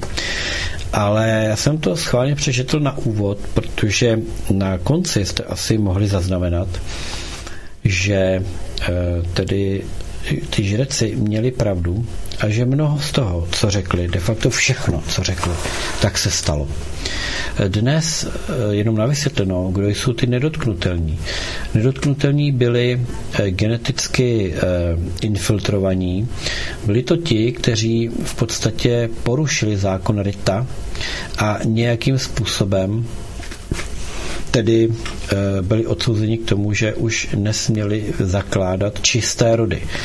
To znamená, že oni nedotknutelní s nedotknutelným se mohli spolu eh, zblížit, mohli spolu mít i děti, ale už nepatřili mezi ty, eh, mezi ty čisté rody, které vlastně tady tu tradici drželi po stovky tisíc let, po miliony let. Ale to je jenom na vysvětlenou. Že nám vládnou psychopati, jednoznačně vidíme. Čili bylo to takové proroctví, které tady víme, že se naplnilo. No a možná by bylo dobré, že bychom si dali písničku a potom nějakým způsobem po té písničce bychom se posunuli ještě o kousek dál, možná v tom komentáři. Tak, eh, co si dáme? Mohli bychom si dát, já to trošku musím ale tu písničku ubrat, aby nám to moc nekřičelo. Tak, eh, mohli bychom si dát Jo, to bude dobré. Pojďme. Tady jsem žil, zde jsem znal každou výzku a ze všech sil stavěl své hrady spíš.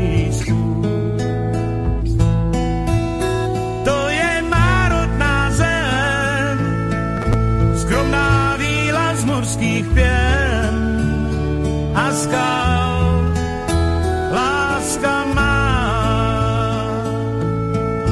mám rád ten kraj, kde voní keltská sláva. Zelený ráj, tam, kde pršet nepřestává.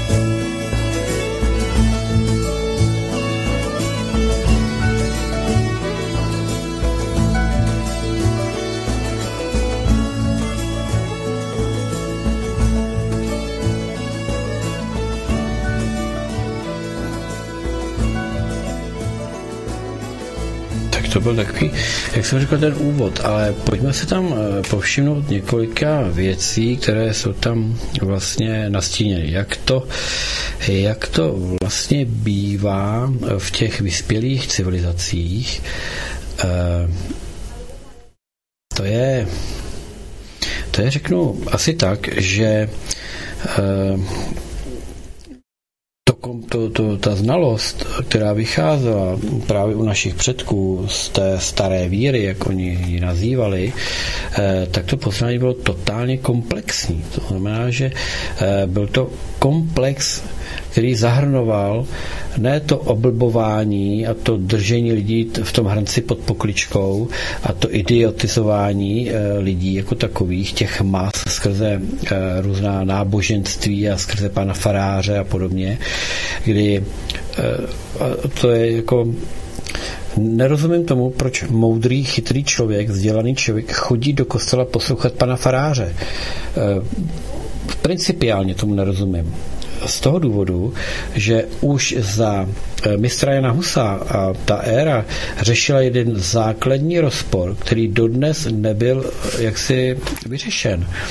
A to bylo to, že ti kališníci, jak si říkali, byli mladí studenti teologické fakulty, kteří se začali domáhat toho, jak si z nějakých důvodů, e, nějaké pohnutky tam byly, že principiálně je mešní víno a je ta hostie. E, bylo to tak, že hostii dostávali ti, ty ovečky, ty farníci dostávali hosty za určitých okolností, dostali tu hosty pod jazyk. Ta hostie byla nabitá nějakou energií a ta hostie vlastně sloužila pouze k tomu, aby e, skrotila zvědavost eh, toho člověka a zafokusovala tu jeho zvědavost pouze na to, co říká pan farář. Čili hostie eh, měla sloužit původně k tomu, aby se eh, nebo měla sloužit, k tomu právě nesloužila, ale mělo by to být tak, že každý člověk je schopen se napojit na informační pole a čerpat si z toho informačního pole z té, přes tu eh, rodovou genetiku, čerpat odpovědi na všechny otázky, které má. No ale právě náboženství ho toho zbavuje. Takže eh, hosty dostali jedni, to proto, aby byli poslušní a aby eh, v tom kostele vnímali správně pana faráře a mešní víno to byl ten farář a tomu umožňovalo údajně napojení tedy na eh, ten božský kanál, na kanál toho vědění. A teď tam tady vzniká, že vlastně mezi toho ten, toho Boha, to informační pole, toho všeho vědění, se postavil ten pan farář a jako on, eh, mo, eh, jako monopolisticky, se stal tím, kdo přednáší těm lidem to, co jim sděluje ten Bůh. Pouze jim odpovídá na to, co on chce, vysvětluje jim uh, řadu, řadu situací tak, jak on chce, tak, jak to chce ta církev. Tak. A to je to odtržení člověka od Boha. Takže zatímco se říká, že církev napojuje člověka na Boha, je to přesně obráceně. Církev odděluje člověka od té božské energie a od těch božských informací. Dělá ze sebe nejchytřejší mono, monopolistickou službu, za kterou si nechává platit. Čili člověk si nechal vnutit, že nemá právo do těchto věcí vstupovat a za peníze, ať už to byly peníze, nebo ať to byly služby, eh, dávky, odevzdání, čehokoliv, a odevzdání i své duše, pozor, odevzdávání své duše při křtu, těmto černokněžníkům, tak e, se mu dostalo té služby. Čili do, upsání se ďáblu v pravém slova smyslu. Nerozumím proto z principiálního hlediska, proč rozumný člověk si nechává vymejvat mozek panem farářem. Tomu já prostě nerozumím, protože přeci vzdělaný člověk musí vnímat tuto rozporuplnost měl by vnímat to, že principiálně je církev totální nesmysl. A vrátím se k těm kališníkům. A ti kališníci chtěli, aby i běžný člověk, máli tedy místo v té církvi, jeli spojen s tou církví, tak i aby on mohl píti to mešní víno a aby se mohl bez toho faráře také napojovat a dotazovat se na to, co on chce vědět. Jenže to se nechtělo, protože by bylo odhaleno, jak manipuluje církev s těmi lidmi a jakým způsobem jim vymejvá hlavy a mozky. A také by ti lidé zjistili, kam je ta církev vlastně napojila kam je sama napojená a kam ty lidi napoje, že napoje do ďáblových sítí. No a proto vlastně byl ten velký rozkol, který dodnes církev nevyřešila. E, posypala si hlavu popelem ohledně toho, že upálili mistra Jana a upálili mistra Jeronýma a řadu dalších, že upálili, zmrzačili a, a tak dál, vykradli. Za to si posypali hlavu popelem, ale to základní nevyřešili. Nevyřešili ten základní principiální důvod, pro který toto všechno vzniklo.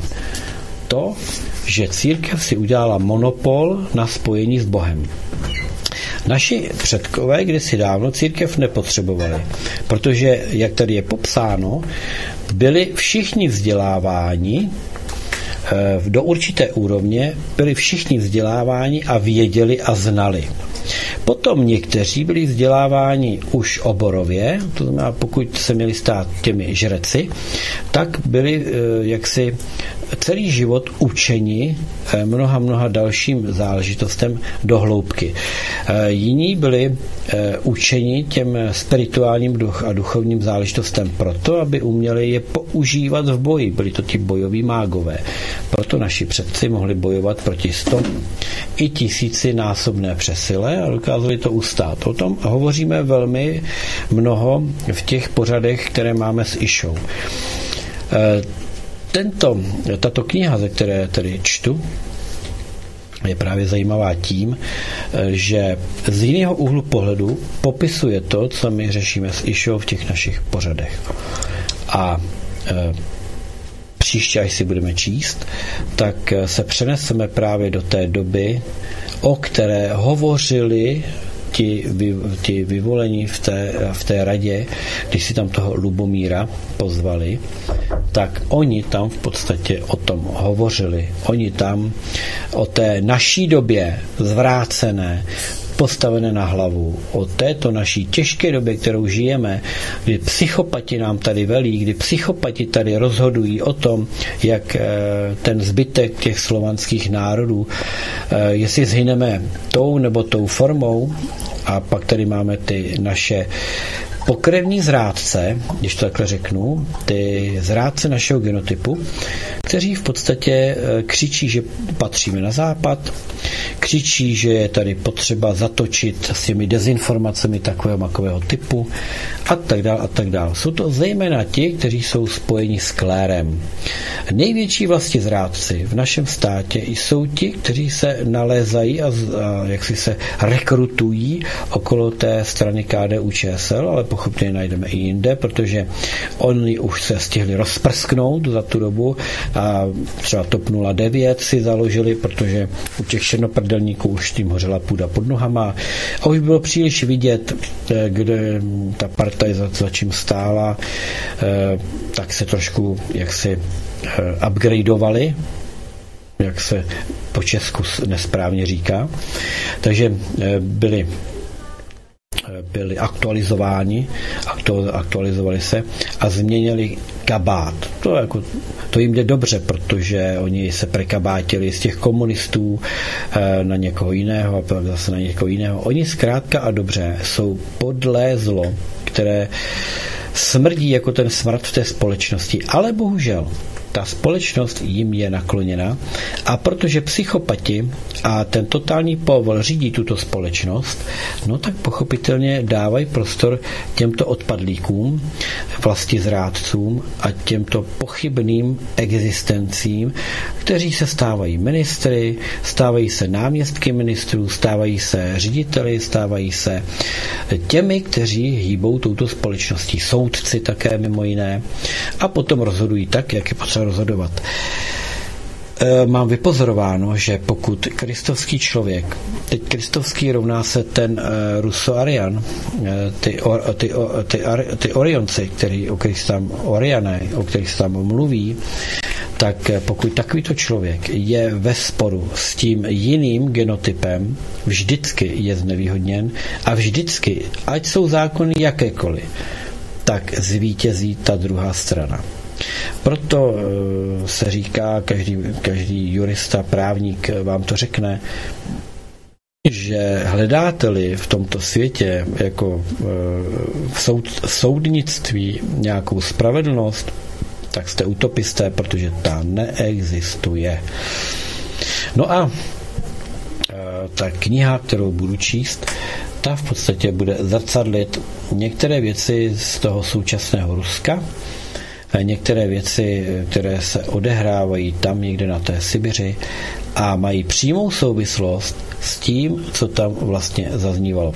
Ještě pokud jste postřehli eh, ta některá sdělení, která tam byla ohledně výuky těch malých dětí, to znamená, že už takto malé děti, eh, které měly potenciál, aby se možná ze jedné stovky dva nebo tři stali tím žrecem, tak eh, tyto malé děti už věděli o tom, jak funguje vesmír, jak funguje časoprostor, že se dá přemístěvat pochopitelně třeba v rámci planety nebo blízkých planet pouhou myšlenkou.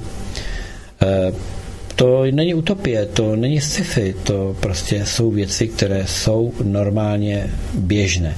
Pokud mi nevěříte a přijde vám to fakt ulítlé, tak vám doporučuji některé, mm, některá díla eh, akademika eh, Ruské, eh, Ruské federace, sovětského a potom tedy akademika Ruské federace, pana Levašova, a tento akademik to všechno, co tady se nějak popisuje, anebo o čem mluvíme my s Išou, tak on to všechno popisuje a vysvětluje na principech a také počítá na principech e, kvantové fyziky. Takže e, akademik Levašov, e, kterému nakonec dokázali zavraždit jeho manželku Světlanu, tak eh, je, existuje Levanet.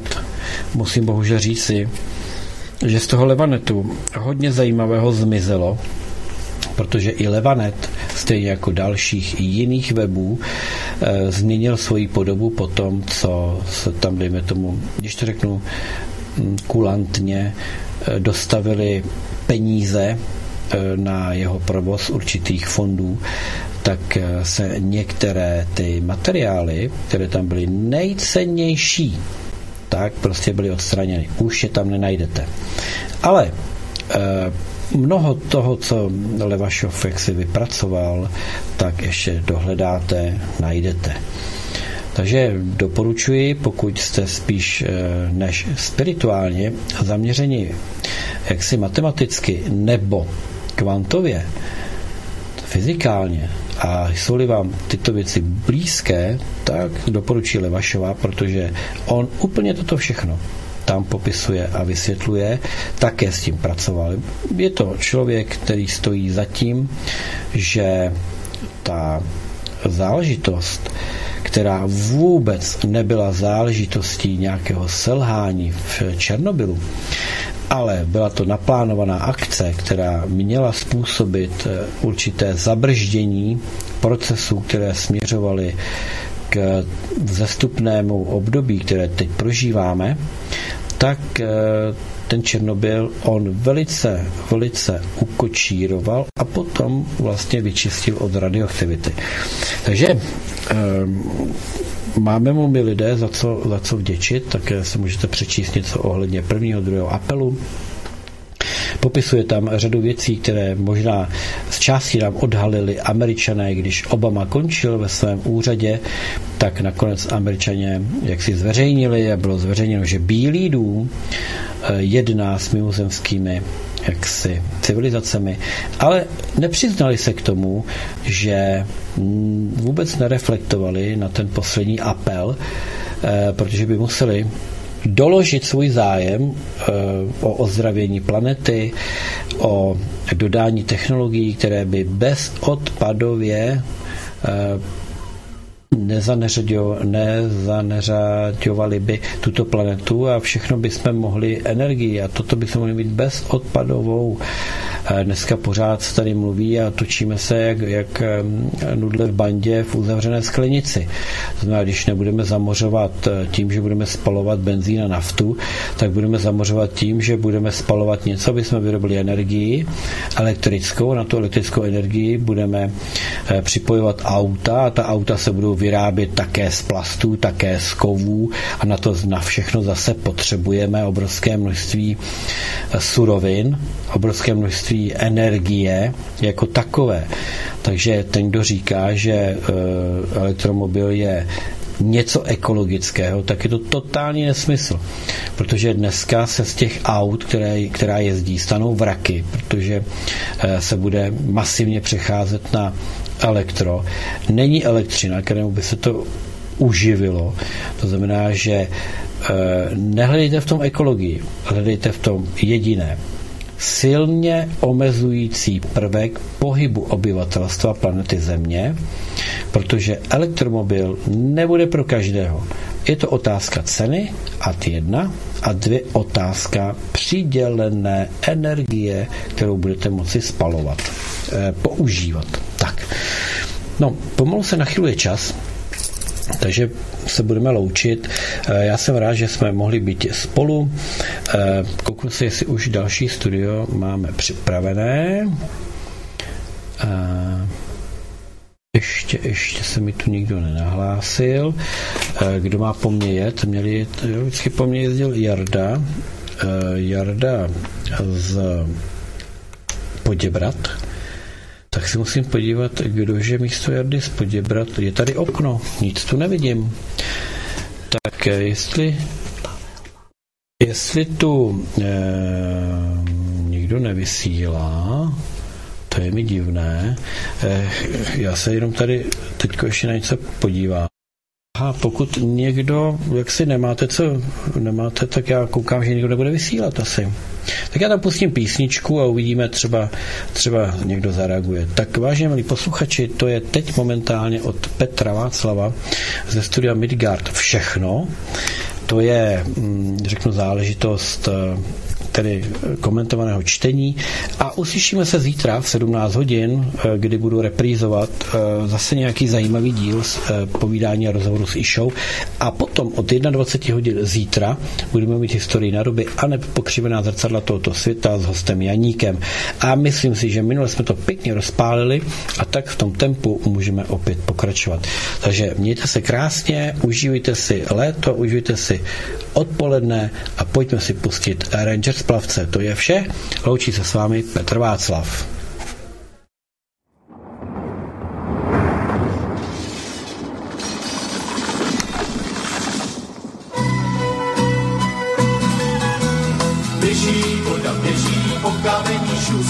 Řekla mě má milá, že mě opustí. Teče voda, teče, po skáče, když mě milá nechá, ať si jiný pláče. Tvojí, tak si jen nemysli, že ty budeš mojí. Za horou vysokou zapadá slunečko a já tebe nechci, falešná cerečko. A já tě nechci, a já tě nemiluju, a já tě nemám rád. A já tě nechci, a já tě nemiluju, a já tě nemám rád. Protože už ráno, protože už ráno, má si tě jiný už ráno, protože už ráno, má si tě jiný brát. Když už to viděla, to, co máš dneska, po svoje slova hezká, hezká slova, hezká má lásky mně, jak jsem ten rád, že tě nemá do mě, taková falešná, jak ta by tam žila, ta je je krávení a taková si byla, budeš-li taková, nikomu je zbývá, že když tě dostane, ať tě taky hlídá. A já tě nechci, a já tě nemiluju, a já tě nemám rád. A já tě a já tě nemiluju, a já tě nemám rád. Protože už ráno, protože už ráno, má si tě jiný brát. Protože už ráno, protože už ráno, má si